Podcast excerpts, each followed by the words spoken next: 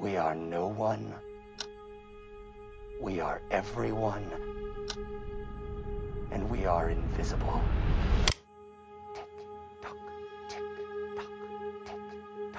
We convinced ourselves that they were gone, but they were just hibernating.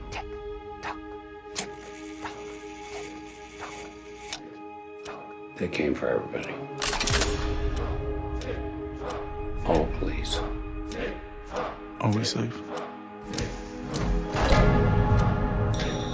I guess we have ourselves a reckoning.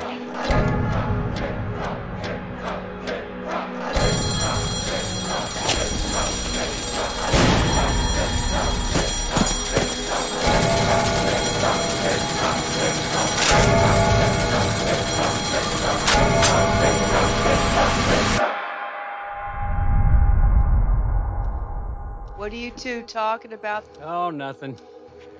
Just the end of the world. Tick tock, tick tock. Hey, everybody, welcome back to We Watch Watchmen. Uh, this is episode six of the podcast covering episode five of the TV show. I hope that's not too confusing for you. But uh, we, here we have uh, helping me through uh, our analysis and uh, recap and review of Little Fear of Lightning, title of this week's episode, are uh, the man who likes his squid with a little bit of lemon, a little bit of marinara, Mr. Daryl Taylor. Ugh. And the man who wants to know, are you strong enough to know the truth about Jesus Christ? Mr. Richard the Chub Toe Sheldon. He's blue and naked.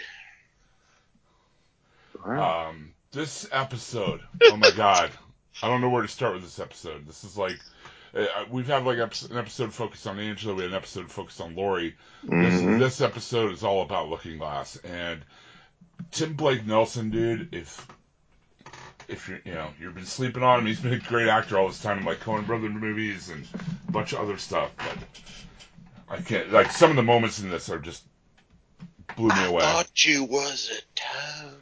Yeah, yeah, but like in this episode, like when well, we'll get to it, right? Yeah. Yep, Um, this episode, so good. This episode starts out, and I when I saw this caption, I was like, "Ooh!" Uh, Hoboken, 1985, the night of 11-2. hmm uh, that fateful night. And the radio announcer says uh, the nuclear uh, clock is at one minute to midnight. And there's a group of Oklahoma Jehovah's Witnesses uh, pulling up to the uh, the boardwalk there in Hoboken. And there's a big uh, Ferris wheel and uh, fun house and everything.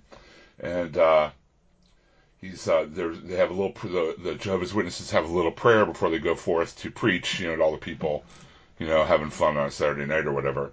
Um, and they pray and they say, you know, and they go off to uh, to pass out their watchtowers and stuff. And Wade, you know, and funny, it's funny too because I know the time didn't line up, but when I saw the kid they had playing Wade, I thought it was Petey for a minute. hmm I did too. That's yeah. I mean, I now realized the time didn't line up, or else Petey would be like, you know, A 40, 50 years old, yeah. Um, so uh, the uh, minister says it's one minute till midnight. Tick tock, tick tock, Wade. And I'm like, oh, Wade Tillman, Looking Glass, young Looking Glass on the boardwalk. Um, and they roll up to pray. They pray together, and then Wade goes off. And uh, Howard Jones, "Things Can Only Get Better," starts to play.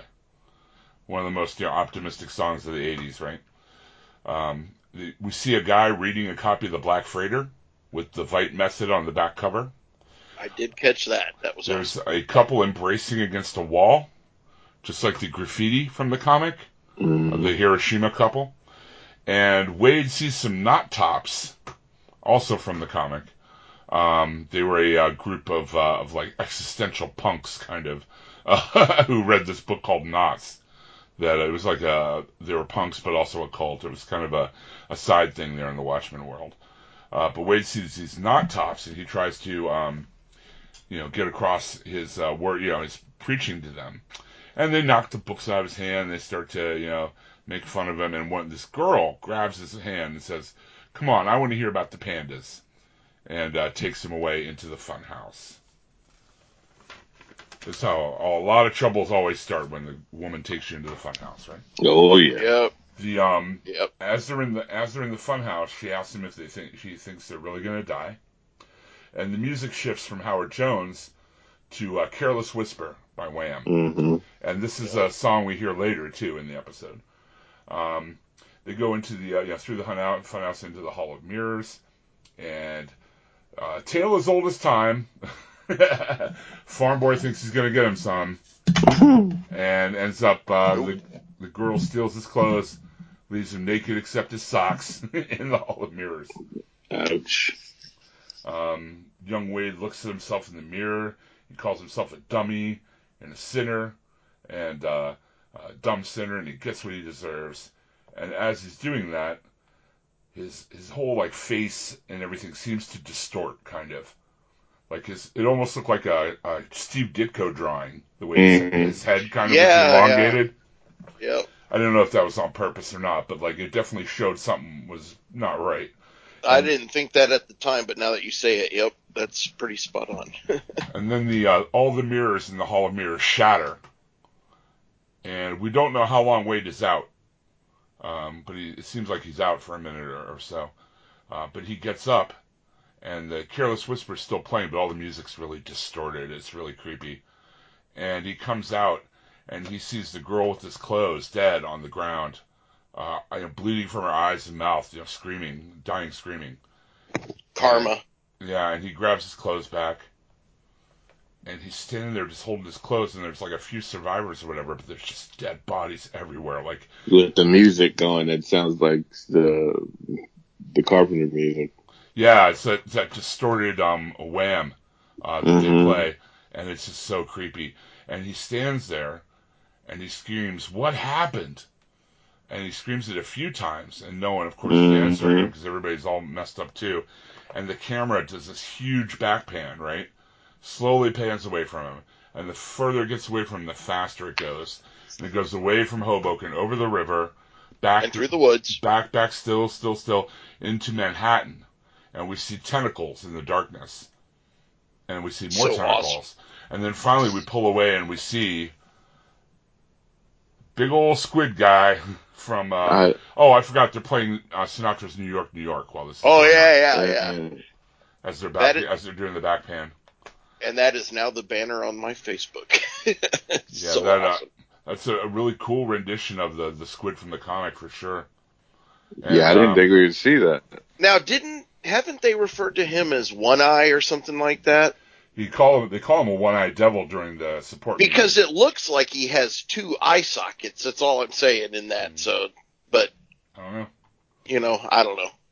It's really dark. I paused on a lot of this stuff in this episode, obviously, and I paused on that for a while, and it it looks very much like the one in the comic. You know, Yeah, yeah. um, there was like a symmetry to the one in the comic, though. This one seemed a little more chaotic, um, and yeah, I just I thought it was really well realized, really, really, uh, really well done. This one looks more Lovecraftian than the one in the comic. Plus, I think the way they lit it, like in the comic, it's Yeah. all very you know comic-y and very bright, and you can see everything. Right. This was very shadowy, and like all you see are the you know the Well- spotlights and the sirens coming off it. Look There at my glow to Facebook it. page, Jim, because it actually, I, this picture I snagged offline was pretty well lit. So, I just like the way they did it. yeah, it, it's so good. I, I did not expect that. I was kind of thinking that they would cheap out on it because I thought back to an interview with Zack Snyder when he talked about nobody would be able to represent it on screen very well. Well, Well- there you go. Well, I mean, they always said Watchmen was unfilmable too, and now look at it. Yeah. I mean, yeah, I, maybe Lindelof just did that as a nephew to Snyder. Like, oh, Maybe. Oh, we can't do it. Oh, let's do it then. Yeah. Oh no, it's awesome though. It's great. I thought it was great. Incredible way to start the episode. And while they're still playing New, uh, Frank Sinatra in New York, New York, they cut to a commercial for New York City. Um, I guess it's struggling still, 30 years later, to get tourists. And uh, if the commercial ends with uh, Michael Imperioli, uh, Christopher from The Sopranos, Christopher. Christopher. saying uh, nowadays we like our calamari with a little little lemon and marinara. I was like, hey, Christopher, how you doing here? They Um, didn't even credit him in the episode. I, No, I looked at no. the credit. I was like, well, come on, man. It's not even He's on awesome. IMDb. Yeah, Yeah. He might have he might have volunteered, you know, took a not getting paid and just uh, Could be, agreed yeah. to do it. Yeah. That happens sometimes too. I mean, you know, he probably wants to stay on the good side of HBO. I mean, come Oh on. hell Yeah. yeah! Yeah, he probably just agreed to do it just for kicks. This is when we see Wade at his day job.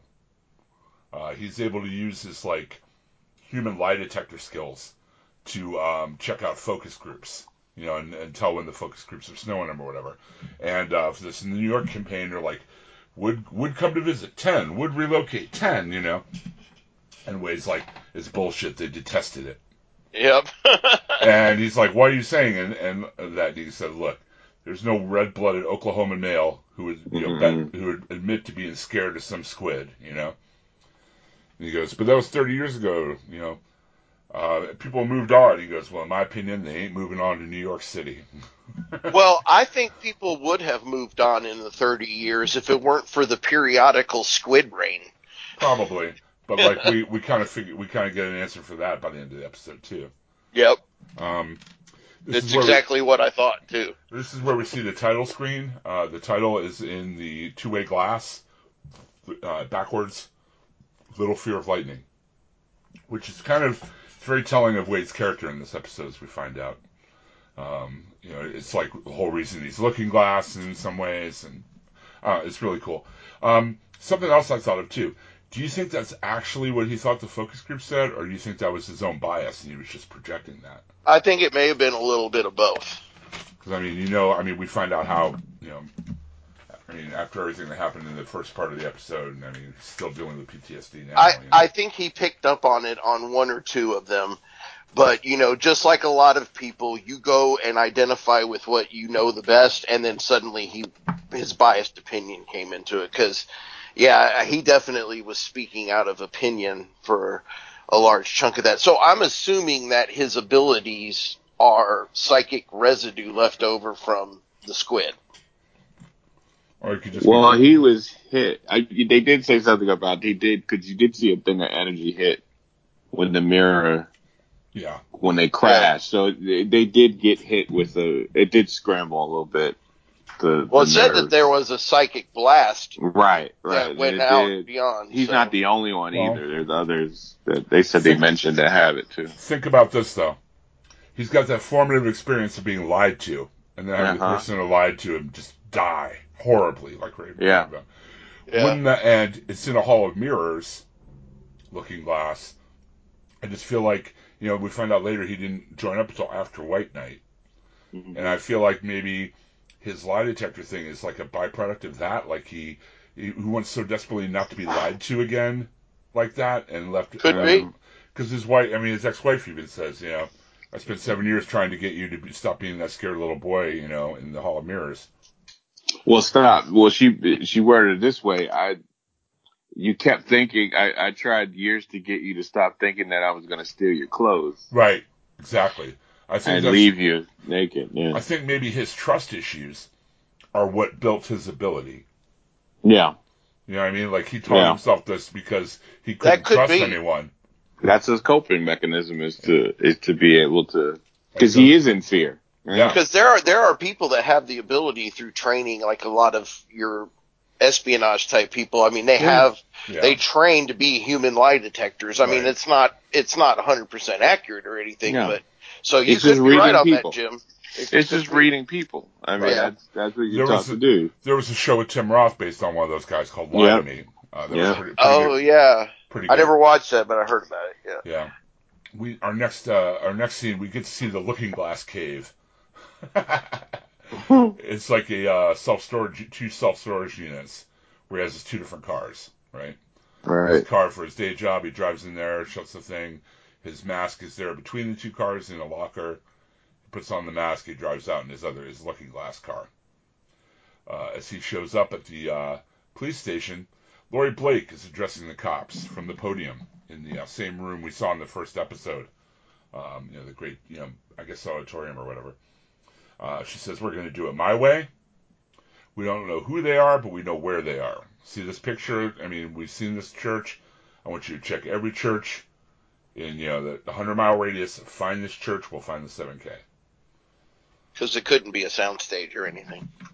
No, well, I mean, shows and things. I think also, she- I think she wants to give all of them something to do. Right. Yeah, yeah, yeah. You're while right. yeah. while she's actually figuring out the case. Mm-hmm. Here, you guys go play over here and do something. Speak amongst this- yourselves. It's just something like, yeah, there can't be more than what four or five thousand churches around here, right? Right. Because remember, and- before this, they were an angry mob. Pretty And much. I've been to Tulsa, and that's pretty accurate. Four to five thousand, probably. Yeah, it's the whole Bible Belt system. Right. Yep. But I don't think that she really thought that. I just think she wanted to get them out of out of her hair. Mhm. Oh, you're probably right. Yep. We then cut to the the uh, the police room, and um, Looking Glass asks Red Scare where he got the lettuce for his sandwich. He's like, "Oh, you mean the lettuce right there? He means the lettuce from the the truck of the guy who killed an officer." The, Well, you can't uh, let it go bad. I mean, come and on, then that's Red wasted. Scare says, "Oh, it's Yeah. going bad." Yeah, there was just such a disregard of it. Like, not even, you didn't even think about it. Uh, Angela comes over and talks to Looking Glass about the pills. Um, and he says, you know, I, I, you know, I haven't heard from her yet. And she says, why don't you call her? And he goes, because she's doing me a favor. And when you Hmm. ask a favor, you don't push, Right. which is good advice. It's true. it is true. And uh, just after they have this conversation, Laurie uh, calls, "Hey, mirror guy," into Judd's office. Um, Laurie tells him to take his off, take off his mask so she can see his sad green eyes, uh, and goes over his dossier. Uh, Well, she used his full name here too. I think. yeah, Yeah. wait, yeah, wait, Officer Tillman. Um, she asks him if he's still scared from 11, 12, 11-2, because, uh, you know, she said most people that are in the blast zone still have, you know, nightmares for uh, years and years. And he says, I sleep just fine. I think that's another sign. Laurie reads people too very well. Yeah, oh, Yeah. totally, totally. And I, and she read that very well with him, I think, even from Eh. the beginning when he met her the first Every time. right. every episode, she is more and more like her father. It's pretty awesome. She mentions that, you know, he joined the force, force after White Night. Um, and she recognizes that his mirror mask is made of this stuff called reflectatine. Mm-hmm. which is sold by EDS, the Extra Dimensional Security Company, which we see more of later in this. Evidently, there's a company that uh, will pay to, um, you know, defend you from extra dimensional attack. I guess. Yeah, Mhm. I wonder if that one was uh, founded by um, Ross Perot, like the real EDS. I don't know. Yeah. Um, and this is all my favorite scene. Uh, uh, I know you know it's Looking Glass. Like 'cause she keeps calling him Mirror Guy. Yeah. yeah, And Yeah. then, and then she's like, you know, you know, Mirror Guy's open. You could take that. You know. I Uh, love her. She's so awesome. and then she totally pulls the Columbo move on him as he leaves. oh, Oh, one, oh, one more thing. What about the pills? And he's like, excuse me. And uh, she says, I bugged your cactus, and I heard you talking to Angela Abar about some pills. What is it about? And he claims it's, you know, medical confidentiality or whatever. Right. He's like, you bugged my cactus? And she goes, I'm in the FBI. We bug shit. Um, we follow Wade uh, home, and we hear Sinatra playing, uh, singing "Some Enchanted Evening," which is going to be something we hear later. As well, you keep, I keep hearing, you keep playing the songs like more than once in this. Oh It's yeah. pretty, And- pretty. Oh, go ahead. I'm sorry. Well, there's a part in it look, from last week when, uh, when I listened to it, when Chump was talking about he thought that was Angela's house because there, he was walking Mhm. from his house. Well, now you know it's clear that was Looking Glass's house. yeah, He, the Right. bunker is just the other part of the, you know, he has a bunker across from that house. Right. yeah. He um, it's funny because "Some Enchanted Evening" like fits a lot of things that happened to, that happened to him Mm-hmm. this episode, you know. Anyway, he um goes in through his mail. There's some letters there for Cynthia Tillman, and there's a picture of her on the wall. And then there's a thick old catalog from the Extra Dimensional Security Company. Um, he opens the safe. It has this, uh, another mask in it. He, and we see here that his ball cap is also lined with uh, reflectatine. It's supposed to. That was you know, cool. Yeah, yeah, so he's constantly covered. So he's sitting there wearing his mask, eating beans like Rorschach, Mm-hmm. uh, with a spoon right out of the can. Yep.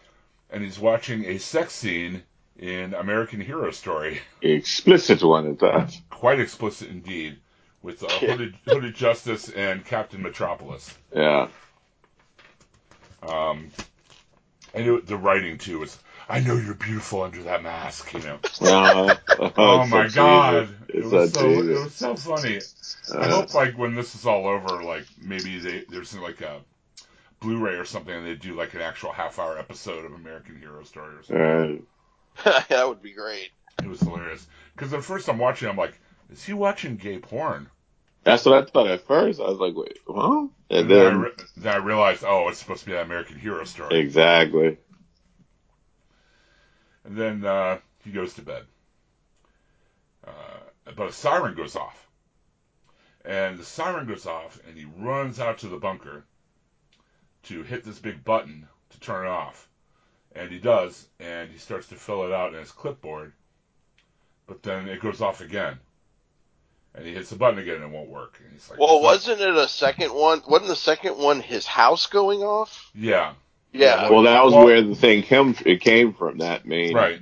Yeah. Well, the, the alarm went off, and Mhm. he had to run. He he had to run to the bunker Uh huh. to hit the button. I guess it's like a nuclear thing with like the alarms in the house because that's where you need the alarm. Right. But you have to hit the button to turn it off to let you know it's like a safety. Oh, I see what you're saying. Okay. So the alarm's in the house, but the turn it the turn off is in the bunker. Because you, if there was an extra dimensional attack, he'd be safe in the bunker. He'd hit the button and Right. right. So, So, he's, he's he needed a John Locke, is what he needed. I guess. But he's been having a bunch of these drills. Because there's a note, like a clipboard on the wall, and it's thick with paper. Yep. And uh, he runs, uh, he tries to turn off, he runs back into the house. Inside the closet of his room is an EDS unit. He rips it off the wall and stomps on it until it stops. um, and then he's immediately on the phone with EDS people. Uh, saying he's run like five over 500 tests with this unit. You know, it's a unit. He needs a new unit. Yeah, because it was not built to go that many Exactly. times. And uh, she, he's like, you know, we only recommend you test it out like once every six weeks. And he's like, I don't care about what the manual says. I, you know, blah blah blah blah. You need to, you know, you're you need to replace my faulty unit. And he, he goes, okay, we can have one for you there by next Wednesday. All right. Now we got a guy who literally his entire life is is him living in fear, right? Right, right. And suspicion. It's all comes from fear. You know, all they made a point of, and I love how they did it. They made a point of showing all of this guy's fear. It's the suspicion. It's you know, like he's ostracized himself from people. You can tell he doesn't have many people in his life. He comes home, got to put the mask on because he's constantly thinking them squids going to come back and get him. And how must he feel when they do have those, um, when they do rain squids every now and again, how it must affect him when this goes down. It's like PTSD. It's the way people with PTSD actually live their Yeah. lives. You know, Yeah. they have that fear. They have it's in the back of their mind at all times. Mhm. And um, you know, this is definitely a, a incredible portrayal by him of someone with PTSD. All right. And total denial. The center of their world, like you said, Daryl, you you hit it on the head. The center of his world is fear, Yeah. to the you know to the detriment of everything else. We find. hmm He says, you know, we'll send you, we can send you a new unit overnight, but it'll cost you just as much as the unit for us to send it that quickly. He's like, yes, overnight, that's fine. I'll pay the extra. So, you know, no matter what the cost, he needs that security. Yeah, you can't do without it. You can't do without that, that. So because he doesn't have it, he sleeps in the bunker. And as Sinatra's ending with the line, uh, once you have her, never let her go. Once you have Mhm. her, never let her go. He's looking over at the empty bunk across from him, Yeah. uh, where presumably his wife would have been. Yeah, she probably didn't believe in any of this stuff, but to get him right, went along with it to him because she loved him that much. Yeah. The next day, Wade is back at work. The kids are taste testing a cereal called Smiley O's. Oof. I said, "What does it taste like?" The kid says, "It tastes like nothing." exactly. Um, while this is going on, Wade gets a page from his ex, and he goes to the pet cloning lab to see her. Um, when he goes to the front desk, he forgets and calls her uh, Cynthia Tillman. He goes, "Oh, I'm sorry, Cynthia Bennett." Um, she calls him back into the back where they have the cloning lab, and uh, she asks him, you know, just from looking, is this dog identical to this dog? He says, "Oh, well, this dog you made is a little bit smaller." So they put the dog in like a genetic recycler. They reuse it. Yeah, they reuse the You know- genetic material. Yeah. You know, you take a couple of uh, cloned fetuses and throw them back into the water. No one bats Mhm. an eye, but you incinerate a puppy to recycle Mhm. it, and everybody loses their minds. And it also kind of At, at shows, first, I thought it was. A, I'm sorry. At first, I thought it was a dishwasher. Yeah, looked right. like It looked like one. It I thought it look was just like a one. garbage disposal at Yeah. first.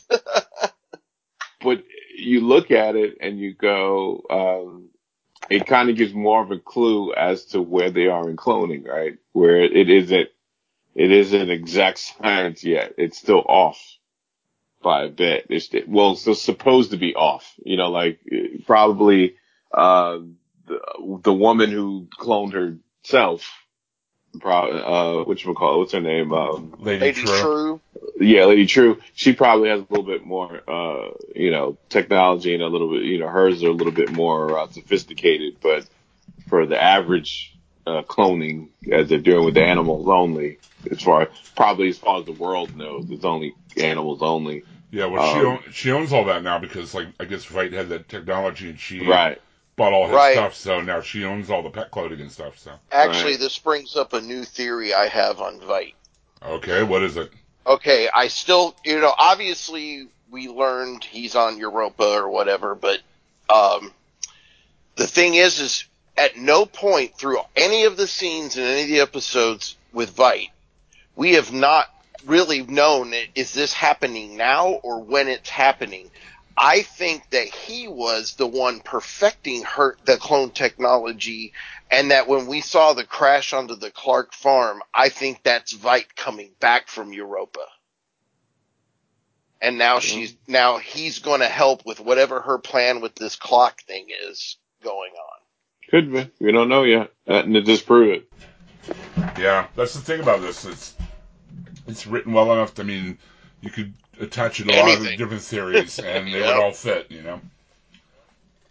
Um, it turns out the pills are nostalgia,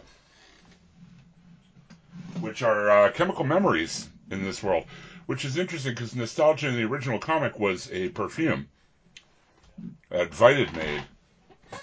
Um, but uh, in this, they're um, they're chemical memories, and they're highly illegal, uh, according to his wife. And then she says, you know, you tell your lady friend not to take those. And he goes, I never told you I got this from a lady. And then um, she says, you know, like Daryl said before, seven years.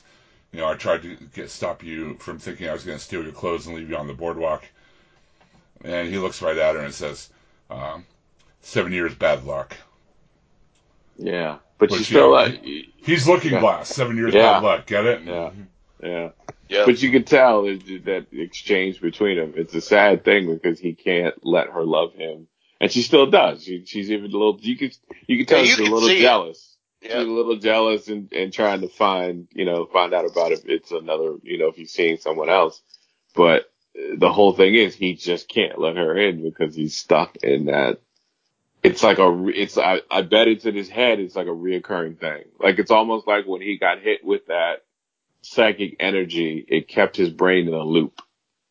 Well, and, And- think about it. I mean, the parallels to Rorschach. I mean, we've already talked about it, but Right. also, I mean, fear was in a way the center of Rorschach's universe too. Well, Rorschach you know? came up from it, you know, Rorschach, uh, uh, also with the sin, you know, with the Yeah. sinner, uh, get, not giving in to impulses, not giving into, to, and, but his, you know, his whole psychological damage, you know, with his mother being a, a prostitute and abuse and all that kind of stuff like that. Yep. That was years of abuse and, and, and whatnot. But with Looking Glass, it, it more like he comes from that faith thing. You know, he comes from a faith it's it's a faith based thing, and Rorschach kind of had something like that where when he talked about the sinners and stuff, he kind of had that when he was, you know, when he when he got off that bus, he was taught, you know, that they're the sinners, and he kind of he wanted to have, you know, even him having any kind of desire for that woman that girl in that funhouse, he, he deserved the punishment. He deserved what Right. he got because Yep. it was, it was, uh, you know, wanting that, uh, wanting sex is evil almost. And, but it feels like that moment he got hit.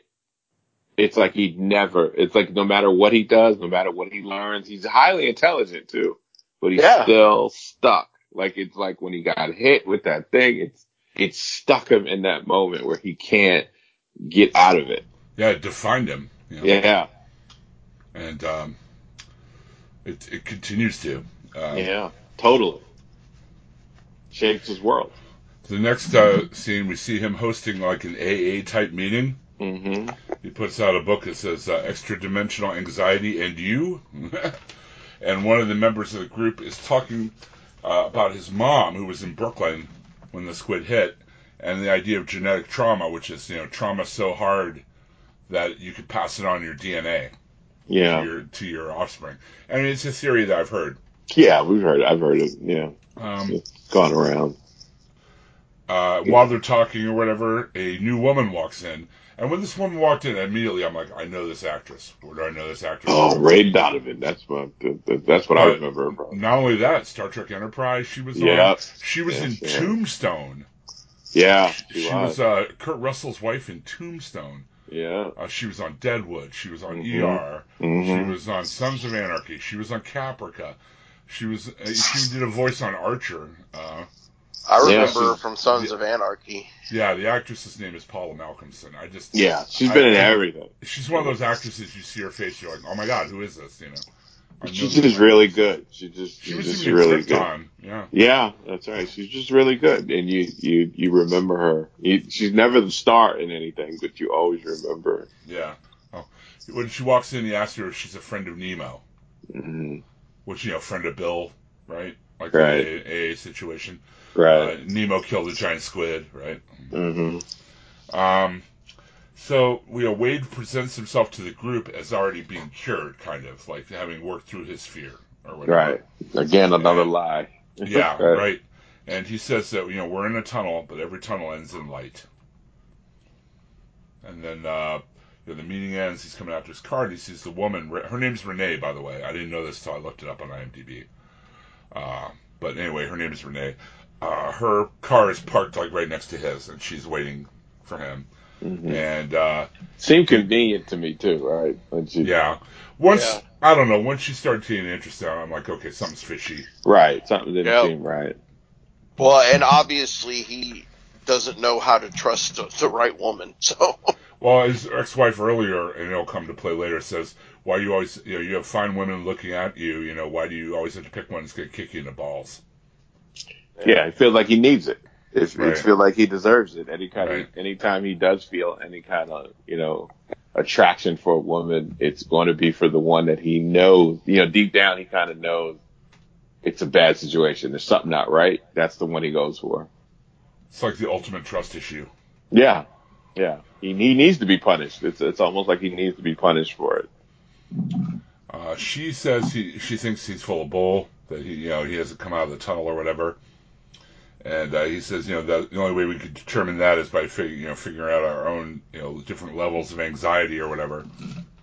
And uh, you know, he says we have meetings again on Tuesday. Hopefully, I'll see you then. She goes, I won't be here on Tuesday. She tells him to follow her.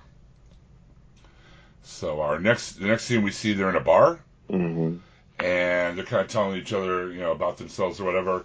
And uh, he, you know, explains about his job and what he's able to do, and she tests him like by lying to him a few times. Right. And it's amazing to me that you know specifically she can lie about things that he could detect it, but overarching this whole thing is a giant lie, and he didn't catch it as being fishy. Nope. You know what I mean? It's almost like It's like you point, didn't see yeah. the fo- you never Yeah. saw the forest for the trees, literally. he, he doesn't see the big picture. Like he's so Right. focused on, you know, the, the, the minutia. Yeah. the minutia shit. He, he just never sees the overall big, uh, the big picture, which is the fall he will take in this, in this episode. hmm Right, like she lies to him a couple times about what she does, and he's able to Mhm. detect that, but he isn't able to detect that this whole thing is a setup. Spoiler for like five minutes from now. Because his Right. mind's on that ass is the problem. Well, yeah, I guess he's been in the bunker a while. That's well, true. she uh, and she also uses truths, half truths. Right. That's the Yeah, thing. that's, I yeah, that's a good point. Yeah. We don't know. She he can't see through that. Like uh, you know, she he uh, she says she's a radiologist, and Mhm. he, he agrees. He says, "Yep, that's what you are." So anyway, he wants to hear her squid story, as, as she refers to it, and she talks about a movie called Pale Horse, directed by Spielberg, uh, that won a bunch of Oscars. And she refers to a scene in the Oscar-winning movie Pale Horse Mm. that is almost exactly like the scene from Schindler's List, with the little girl in the red coat. Yeah. My assumption is this is what Spielberg did in '92 instead of. Yeah, exactly. Yeah. Right. But I just thought it was a cool shout out and a cool, Mm-hmm. cool thing. She's like, you haven't, you never seen it? It won all the Oscars. Blah blah blah. No, I, I, I'm sure it exists, but I've never seen it. You know. Mhm. Um, they both say they're a little bit drunk. She's gonna call a friend to get a ride home, and she's like, you should call a friend too to get a ride home. And uh, when she walks away, he says, I don't have any friends. Um, she goes outside while she's waiting for a ride. She's smoking, and I guess tobacco is a controlled substance. Yeah. Wow. Um, and she's like, "Don't worry, it's only tobacco." And he's like, "It's still a controlled substance." She's like, "What are you gonna call a cop?" And he says, "I spent my last uh, quarter calling a cab." And uh, her friend picks her up, uh, just as her and Wade are kissing. And as she leaves, a head of lettuce falls out of the car, Right. and and Wade sees it and immediately clicks, and loses his goddamn mind. He sure does. He sure does. he calls and he asks if the truck had ever been found, and they said no, it hasn't been. Um, he follows Renee and the driver, and this is what he says: another kick in the balls. You know, referring to before, you know, Right. what his ex-wife had said about a woman who kicked him in the balls. He follows the uh, driver and Renee. To, Calls uh, no backup either. Not very Well, he does when he gets there because we Right. find out later that they blocked it, that they Right. blocked his uh, his uh, thing. But they uh, go into an and he sees him go into an abandoned mall. Uh, he kind of does his best Metal Gear Solid, finds a gun inside the truck, hmm and uh, he gets his way inside the uh, building, and he finds that the church from the video is just a set that they had built inside this mall or this you know department store or whatever. And while he is there, marveling over the fact that he's found the 7K church, um, a blue flash of light happens behind him, and a basketball falls out of the ceiling. Yeah, that's a what the f moment right there. Yeah, it was. Mm-hmm. He jumps behind a pew and he sees a 7K guy come down and like write its coordinates down and walk away. And he kind of like slowly follows him in the shadows, and he sees a whole bunch of 7K guys around a uh, rectangular portal. Now you're thinking with portals. Mhm. Uh, Wade brings out his hand cannon and he tries to arrest them. like I'm like you dummy. And then I'm like, like, wait for backup something. Of course, we learned that backup. Yeah, We yeah. backup called. wasn't coming. But you ain't arrested a whole room full of people. That, Right. That, that never works out. they um you know she tries to arrest them all one guy tries to walk up behind him and he tries to shoot him and it turns out the gun's full of blanks and she goes i've, I've spent a long time trying to bring you in wade you know instead of screaming at me wade we could talk about it i could tell you why and uh and they two of the bigger 7k guys grab wade and take him off and sit him down in a room with a whole wall full of screens um very much like Ozzy's wall. Yes, the- I was in thinking. That's in the comic, yeah. Uh, uh, doubly ironic that we see Ozzy on it in a few minutes. Right. Um, Renee comes in, pulls her mask up so Wade can see her face, and says, "I really am a radiologist." Boom. Like, like you said, half truths. Half truths. Yeah. Um, one of the 7K guys walks in and starts talking, and Wade immediately realizes it's Senator Keene. Which Even his, we got our confirmation because we all kind of suspected Oh, yeah. that he was. Yeah, it was pretty obvious. Yeah. Totally. Um, he uh, takes the 7K mask off. He says, "Oh, well, that was rude of me, whatever." And he explains that Keene took over the 7K to prevent a war, to prevent them from going to war, and that Judd had done the same thing. Which I kind of, in my mind, I kind of thought that that's what it is. Like, it wasn't so much that he was racist, but it was a, he's the mo- more, it's like the Tea Party, right? The, if I come in and I'm a little bit more, I'm not as radical as them, I can kind of keep them from going, you know, too Well, yeah. far I in mean- terms of that. Yeah, because both Keene and Judd, I mean, they basically were keeping things balanced in those hate groups, Yeah. you know, and then whoever shot the cop in the first episode crossed the line and upset everything, and, you know, and then Judd's murder escalated it. So, hmm You think the alliance happened after White Night? probably. Yeah, I do.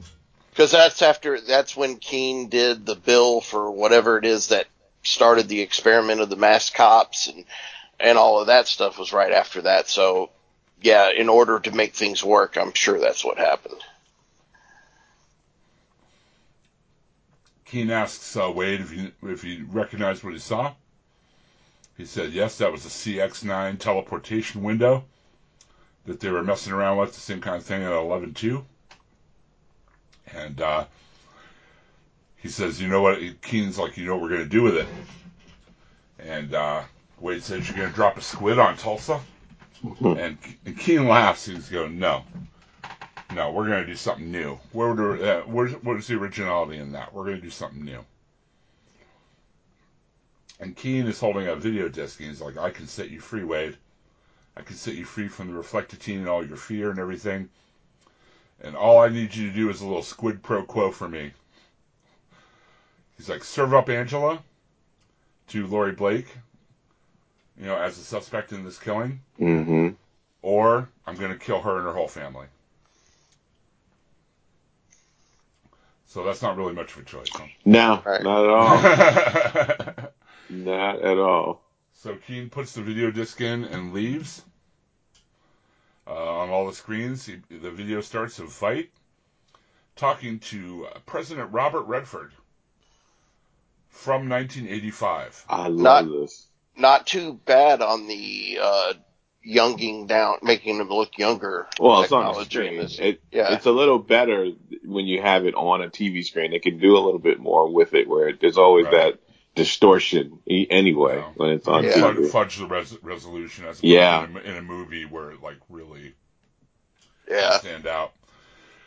Uh, but basically, he has predicted back in 1985 that Robert, if, if he does everything he's going to do, that Robert Redford will be president. And he is recording this in 85 for the inauguration of Robert Redford in 91.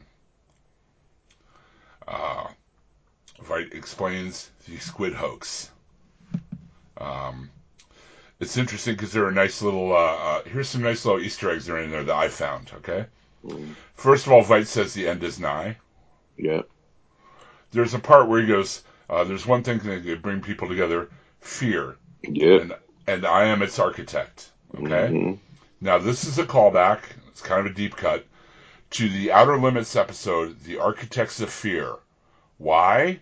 Because some people think Alan Moore got his idea for Veidt's plan from that episode of Outer Limits, where something Oh. very, very similar happened, where the Americans and the Russians were afraid of aliens and had to work together. Mhm. I remember that episode, but I did not know that that inspired Alan Moore. Yeah, that's been, uh, and he says a stronger, loving world. That is from uh, one of the uh, at the end of each episode of, of of each issue of Watchmen, they would have a quote from like a poem or a song, and I believe it uh, issue eleven or issue ten, uh, they have a song from John Cale called Sanities, and that's a line from his song. It'd be a stronger, loving world to die in. So there's some deep cuts there in the Veidt uh, thing. Yeah. Wade is shook, dude. Yeah.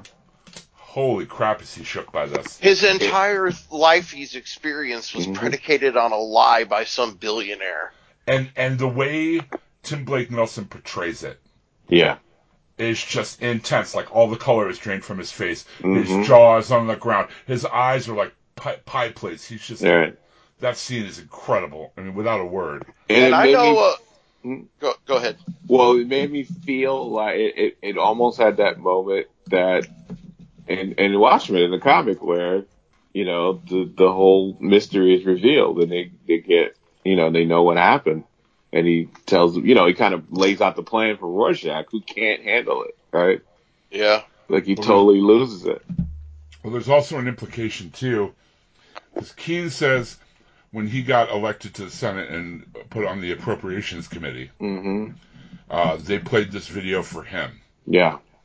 So that means the government is in on it too. Well, that's my. As soon as I heard Yeah. that he had played that for the president, my first thought was, as the president, there's no way you're going to reveal that hoax because then if the another country, especially if another country finds out that that was done, and he was an American citizen and did it, you can't Mhm. take that chance that they would go back to where they were because it did stop them. It did, you know, it pretty much did cause uh, world peace.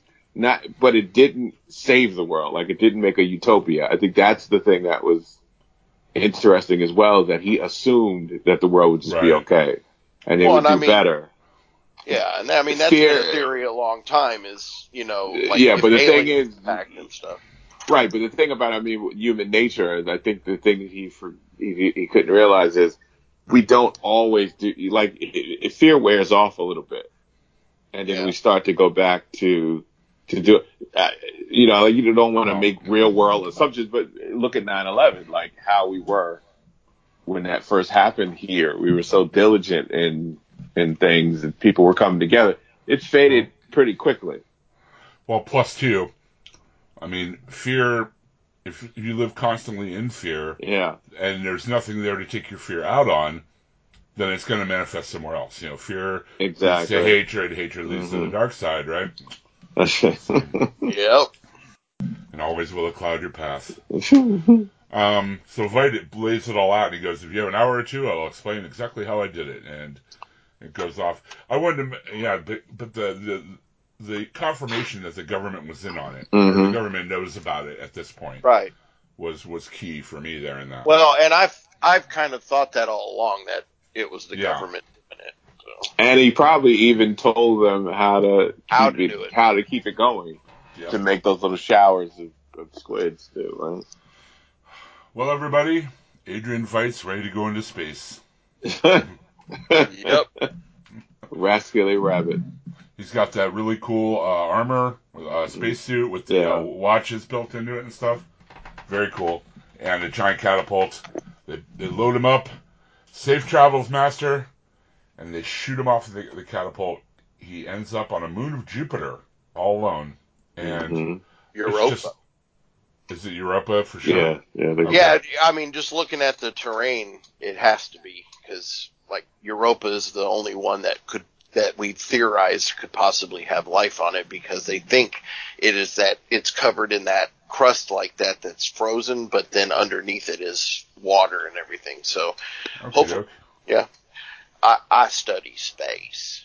hmm Uh, anyway, the uh, the, the uh, he's on on Europa, and uh, there are just hundreds of corpses out there of dead Mr. Phillips and dead Miss Crookshanks that he shot over, I guess, over these four years. And we see him like walking walking around, like snapping them, kind of putting them together or whatever. And then we see he looks up, and the camera zooms up into the sky, and there's a satellite and I looked to see if there are any markings like Veidt or Trieu on the satellite. I didn't see anything. Well, I'm uh, wondering if it if you know with the change in history and with the technology and stuff, if that was still Voyager that first went by your when Europa was discovered. So I don't think so. It looked like it was. Mhm. I don't know. I mean, I. it didn't Yeah. look like Voyager, but I mean, Yeah, Voy- that's one of the big finds Voyager had. I think I think it's more likely the satellite's supposed to be there to keep tabs on him. That's what I thought. Oh yeah, good point. Yeah, But we see through the satellite's lens, he's written in big letters made out of dead bodies. Again, saving himself on the backs of corpses, just like Black Freighter. Save me, D. And the D is kind of cut off. a little bit. So it could be more, but uh, to the satellite. And he cheers. He's like, I've done it! I've done it. Oh, I've done it. I'm Adrian Veidt. I'm the greatest man in the world. Blah blah blah. And as soon as that happens, he gets drawn back by the rope that's tied to him. Oh yeah, that was such a, uh, a comedic kind of thing where he's like, oh, he's Oh. not ready for it. It's like Looney Tunes or something. Yeah, it, this whole thing has been like Looney Tunes. Yeah, like, when yeah. you go to him. Yeah. And then he come he uh is, comes back. He's laying on his back. He's surrounded by Mr. Phillipses and Miss Crookshanks.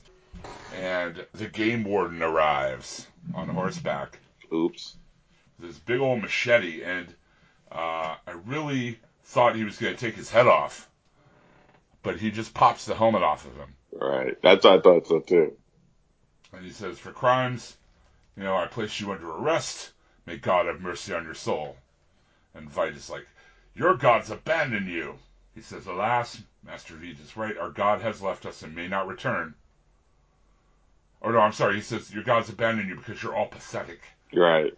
And uh, you're, you're all worthless and pathetic. He goes, Our God has left us and may not return. So no mercy it is. I think Yeah. this kind of confirms that Manhattan is who put him here. That's what I thought. He's the only God I know of in this show.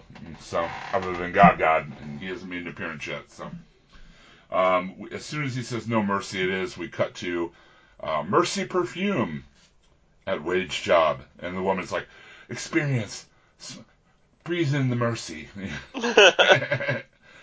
and Wade is still shook. Um, we're, this is um, this whole sequence is uh, intercut with uh, pictures of Wade as a kid hmm you know, from the early part of the episode, um, as he goes to work and then he switches to Looking Glass uh, and goes to his other job. Yeah, his whole world is shattered. And oh my god, they did it in such a um, they do his origin in such a wonderful way that when that revelation comes, I had to watch it twice. Like it was I- that big a deal. It was just that impactful. I had to, had to look at it twice. And I, I know that comic book properties don't tend to get a lot of the major award nominations and stuff, but Tim Blake Nelson, I mean, he has crushed every bit of his acting in this, and this episode alone, he's so good. Looking Glass comes to his table or uh, to his desk. Angela uh, immediately calls him and says, "You know, what'd you find out about the pills?" And he goes, "Is anything true?" hmm And she says, What are you talking about? He goes, Is anything? Tell me something is true. And she just thinks he's messing around. Right. Yeah. And um, he knows about the bug in the, in the cactus. Yep. He tells Angela that the, uh, the drug is nostalgia that he brought her and that he wants to help. And then she tells him about Will. That she found Will, uh, her grandfather, at the you know site. There's no way he could have killed Judd, but she covered it up. And as soon as this happens, Oof. Laurie pops out with a gun drawn hmm and tries to arrest Angela. And she's like, "Put the cuffs on her! Put the cuffs on her!" And uh, before they can cuff her, she grabs the whole bottle of nostalgia and downs it. And all Looking Glasses can say is, "I'm sorry. There was no other way. I'm sorry." You know, and Angela's like, "Why? Why?" You know. hmm So Um, if that's a bunch of Will's memories over the course of about a hundred years, that's really going to mess with her mind. So he Next- wanted her. He wanted her to see it. Yeah. It's gonna be a great, uh, great next episode. I Yeah. Think, too. But Yeah. Daryl, imagine just suddenly a hundred years of memories all pop into your brain at once. I mean, Yeah. that's got to be crazy. I can't wait till next week. Oh, it's gonna be amazing. It's gonna be amazing. But he, she will definitely get to see. He wanted her to know it, but he didn't want to know it this way. But he wanted her to, to know Yeah. what he knows. You know what what he what he went through. I think a lot of this is about you know again it's about pulling the the the wool over you know letting us see the truth. Right. That's what this is a lot. A lot of this is about course, uncovering they- all these truths. They may not be Will's memories. It may be something else that unlocks clues to something else. Who knows? But I think it's No, Will. I think it's was Will's gonna say, memories yeah. because I I think she doesn't know uh, because remember a lot of those episodes leading up to this, she, there seems to be a disconnect between her and her heritage. And Yeah. and I think on she doesn't want to know because she was almost scared to know. And then when she found out she, you know, that was her grandfather, it was almost hmm. like, She was like, "Get the fuck out of my life." yeah, she's like, I don't want to know this. She's like, don't "I know who you are. You want me to find out who you are? I found out. Yeah. Now Get, that- get the hell out of my life." But she's got a block, right? It's a blockage there though. She doesn't want to. She doesn't want to know more. Well, Uh, something Keene says to Wade uh, kind of stuck with me too. He says, "I only need her taken off the board for a Right. couple of days," Yep. and I'm wondering if that's lining up with what's going on with Lady True and like Has to days be. I I think How it and I think that's also Got it. why Renee said she won't be there Tuesday. Yeah. Mhm. It's gotta be. All this has gotta be that. They're all lining up. It's all lining up. Yeah. Um, we hear some enchanted evening again, and Wade is going home. He's not wearing his hat or his mask now. Um, as he gets home, he sees his brand new EDS alarm is waiting for him on the doorstep. Uh, he tries to put it in the trash, but then goes back out and gets it. And at just about immediately after he gets into the house, four dudes Ugh. from the from the Seventh Cavalry show up with guns. hmm The guns cock, and that's the last part of the episode. Now, do you So- think this is this is uh like the the ones that King couldn't control, or do you think King sent him there to just keep him quiet? I think now Angel's off the board. He didn't care. And he was Okay. gonna- Yep. here's my question: Is Mhm. Wade like 100% dead? I don't think so. That's I think he work knows. asked me that, and I I I I guess it's more I hope not, but I don't think so. The only reason why I think of this is because because he is such a suspicious mother effer. I just don't see him not somehow like knowing, you know, having some kind of things around there that to, to kind of let him know if something's coming. And that might be being so suspicious. That might be the thing that might save his life because he lives in such fear of everything. And he seems to But his always be alarm is on disconnected. That, but we don't know what other stuff he set. True. You know, like yeah, the little yeah. And after White Night, I'm guaranteeing he's got some uh, ordinance in the house. right. You know? Like yeah, he doesn't have a normal life. No kids, no family, like uh, no friends. At- When he comes home, what does he do? He puts the mask on. Like he's always he's always thinking something's going to happen. He's always ready for uh you know, like he's almost like he's waiting for the next shoe to drop. And I don't I I just think it's still there. Cuz he still even went back and got that alarm. It's he's not done yet. Like he yeah, still exactly. has that. He's still fighting it. he's still fighting it. So I, I think that'll save his life. I think. Yeah. Um. The only thing that gives me hope that he wasn't killed is that in the IMDb listing they have him up for all nine episodes. Yeah. And I think, I, would be re- I'd be really sad if they wasted Tim Blake Nelson at this point. point No, I don't think they're gonna do it. I think they're gonna. I think he's gonna have his. He, it's only four. Like it, it, they only sent four dudes. Yeah. He could deal with four dudes in his house. Like he knows that house. I'm, I'm sure he has weapons around that house. Like I, Yeah, Yeah. I would guarantee after White Night he would have to be armed. I, I mean, there's no honestly, though, Mm. four against one, four against one uh, in this case, you know, isn't a fair fight. I mean, they should have brought at least eight. Well, I mean, he doesn't know they're coming. He's going to get ambushed. He doesn't know they're coming. so Right. Right. Who knows? And they might not even come to kill him per se, either, Uh, because they that wouldn't- woman. I don't think. Huh? Well, I don't think they would have emphasized the sound of the guns cocking and stuff. Right, right, right. If Yeah. they weren't there to, to to to ice him, but I mean, best case scenario, they're there to go ahead and recruit him into the Seventh Cavalry since he Mhm. went along with it. right. And if he doesn't do it, then they're going to shoot him. That's or we could have got, or we could, like, I, there's something in the way that she talked away that makes me think she really does like him. yeah. Plus, she talks about how hard uh, how hard they worked to bring him in. I could see her calling. Like, I wouldn't, you know, like, there could even be the slight chance that she calls to warn him just before they get there. Or she could be one of them, and she turns and shoots the other three. Well, the way the body language, I didn't, it didn't look like I there was a woman yeah. in the bunch. It just like Yeah, it was all like a four guys. of- okay. Yeah, look like a bunch of big big burly dudes. So, Right. so I guess we'll find out. Yeah, I can't wait, man. Uh, our fr- our good friend and colleague Aaron Newworth wrote us an email about this episode. Uh, Watchmen podcast Squids Up. Mhm. Uh, hey guys, what an episode, right? Getting a chance to see basically ground zero of the Squid event was quite the sight to behold. But how great it was, was it to not only see an episode focused on Looking Glass, but really have Tim Blake Nelson show us all he's been bringing to this series. Absolutely. Couldn't agree more. Yeah. The dude is really smart too. If you see him in interviews, that guy's like on genius level, man. I mean, beyond Yeah. being just a really good actor, he's a super smart guy. Yeah. Um, such a terrific series of events to watch, truly showing how PTSD, the S stands for squid, can affect someone.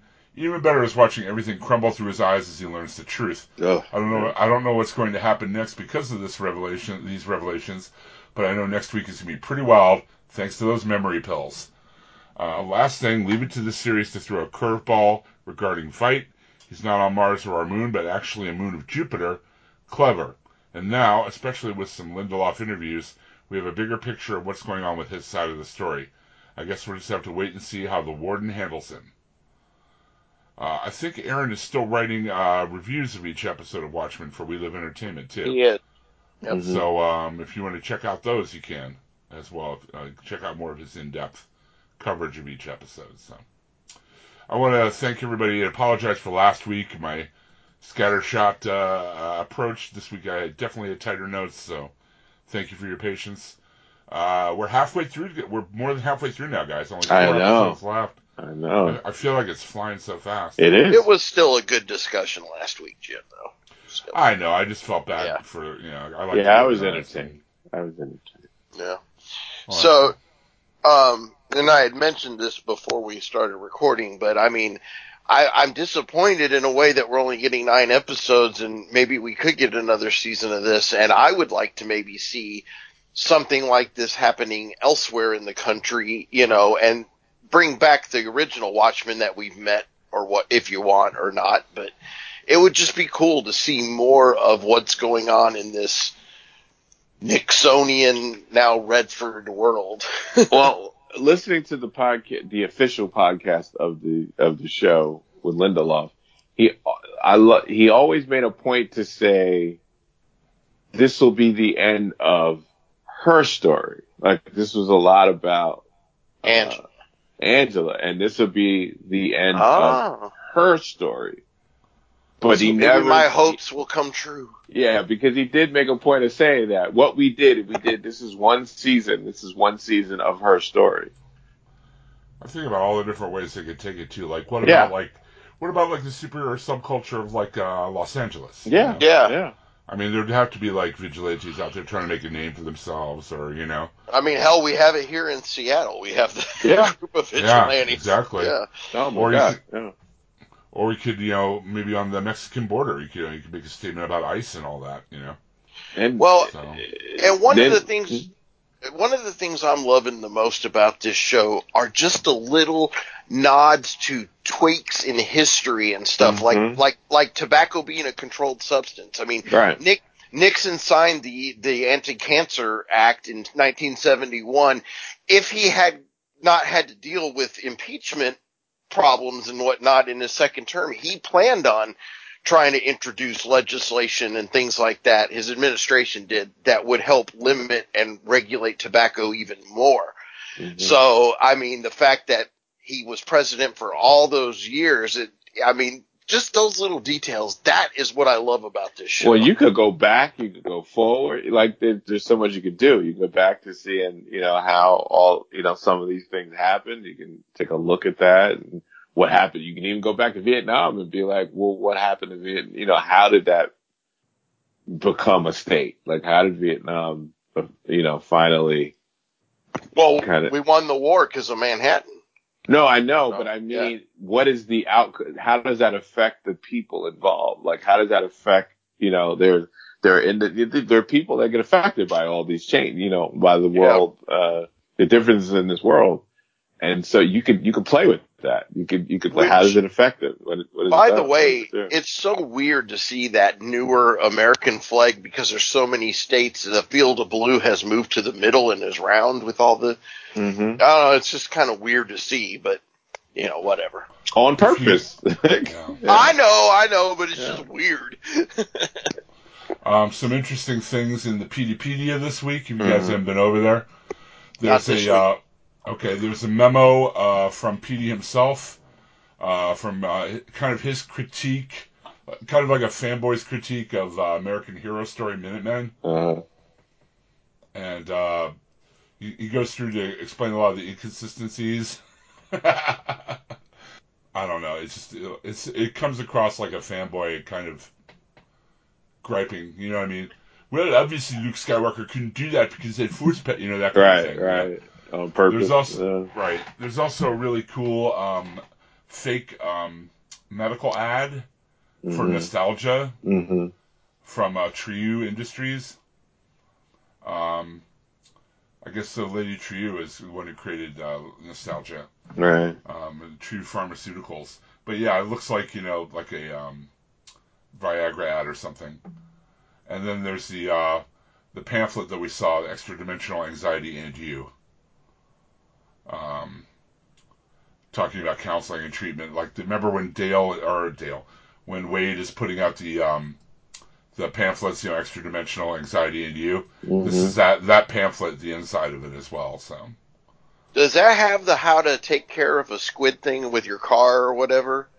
Yes. Okay, because I, I found that on Reddit. I posted it on Facebook, but I was like, I wonder if that's in the Petey file, but I never got to it this week. So Yeah, if you look Petey, look up Peteypedia, um, uh, it'll take you. I think it's Peteypedia on the HBO site as Yeah. well. But there's a lot of really cool, neat little tidbits and, and nuggets there. Uh, if you're, you know, want a little more. Again, Right. it's a lot. It's a lot like the back papers were in the original issues of Watchmen. Right. And it's adding a little bit more. It's not, you know, oh my God, there's a clue about tomorrow's episode. You know, no, it's nothing like that. But it's like nice fill in background. Hopefully, we'll see more adventures of Lubrication Man. Okay, well, uh, you guys have anything else you would like to add? just that somebody needs to do a spoof of the song Spoon Man, but call it Lube Man. Ooh. Lube man. 21st century lubing man. Oh. Uh, well. no, I don't have anything else except for I'm loving it, loving it, loving this show. Best thing on TV right now. I'm uh, I'm also very happy with it as well. No. Daryl, you still with us? No, yeah, I there's nothing else I can gush about it even more, but there's nothing else I can say. Like it, it. This is probably one of my favorite episodes so far. I think. Um, Right. Before and I think probably next week will probably be my other. You know, the the it probably even It surpass better this. every week. Right. So I mean, but this was such a major, like just seeing Yeah. that void the deep tape, like Yeah, that and It- the squid. even though I read the, you know, I've read the comic, I don't know how many times I watched the movie, all the, like we, you know, discussions and all that over the years, but still, there's just something about that story and seeing that tape. The, the way they were able to capture that feeling when you do read the, you know, when you do get the revelations and you do finally find out what, what's happening. That Yep. gut punch for them to be able to recreate the gut punch like they did with this. It, it just, uh, you know, it's just something to it. Like it, it just, it, it had that kind of hit that not even the movie, you know, when the movie Right. didn't really hit that note, when it all, you know, all comes out, it didn't really capture that. I don't think probably because it probably wasn't a strongest version of Veidt. This is such a stronger version and it just. Yeah, we talked about that in the Zero episode, how like Matthew, um, uh, I think, was it uh, actor Matthew Goode? yeah, he I think who played him? yeah. It just was like not quite a good fit for that. Right, right. And so this just, I just remember watching it and it just like, it was just such a moment where it just hit you. It impacted me so much just watching that, that moment when it, when he, when he realizes what happened. Just the look on his face. Yeah. Oh, it's just, it's just crazy. And if Angela ever finds out about this too, like how will that affect her as well? Um, Right. You know, it's going to affect everybody differently.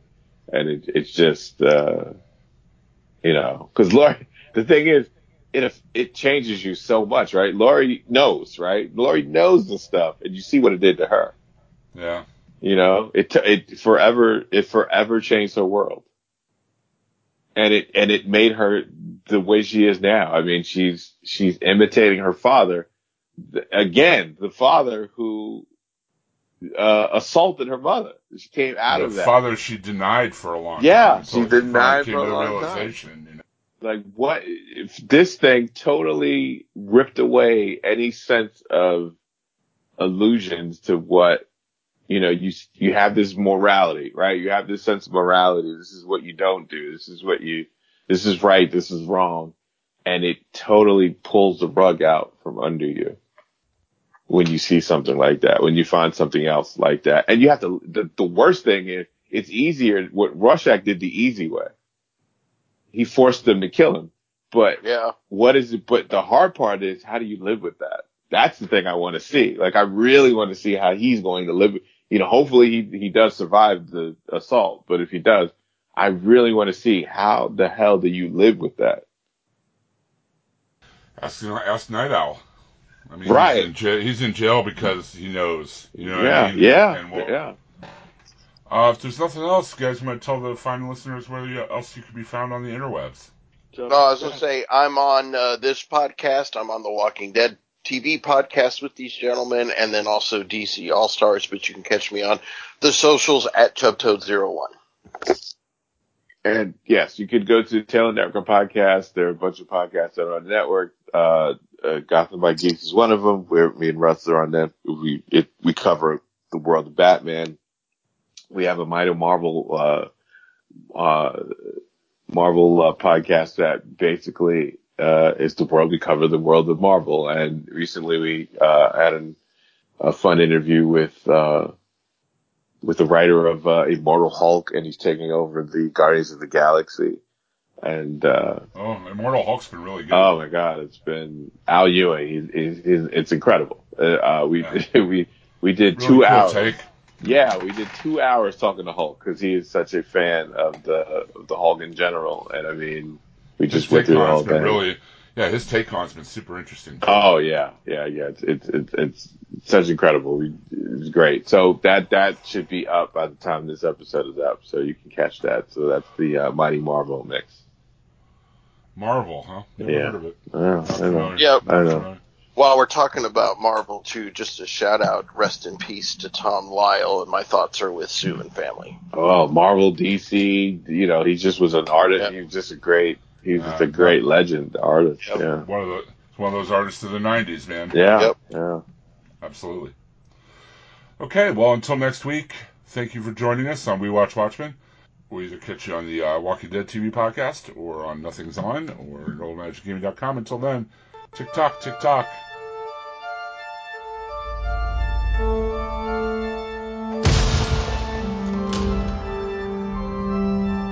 A matter of time, I suppose.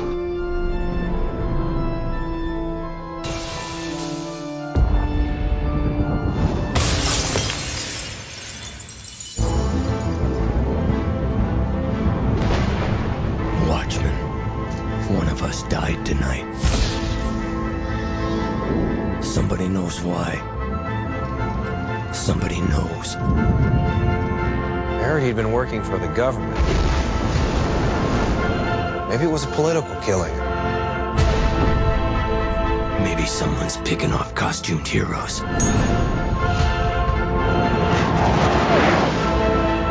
John thinks that there's going to be nuclear war. What if that's why someone wants us out of the way? So we can't do anything to stop it. An attack on one is an attack on all of us. Watchmen are over. What do you suggest we do about it? Retribution. We can save this world.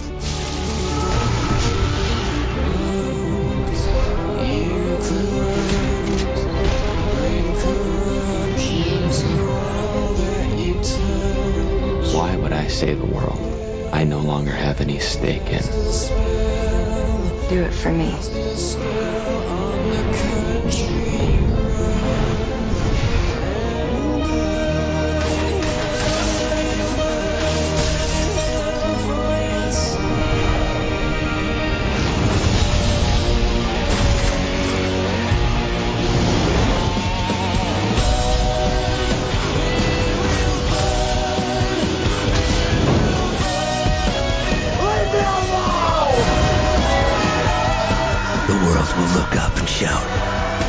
Us.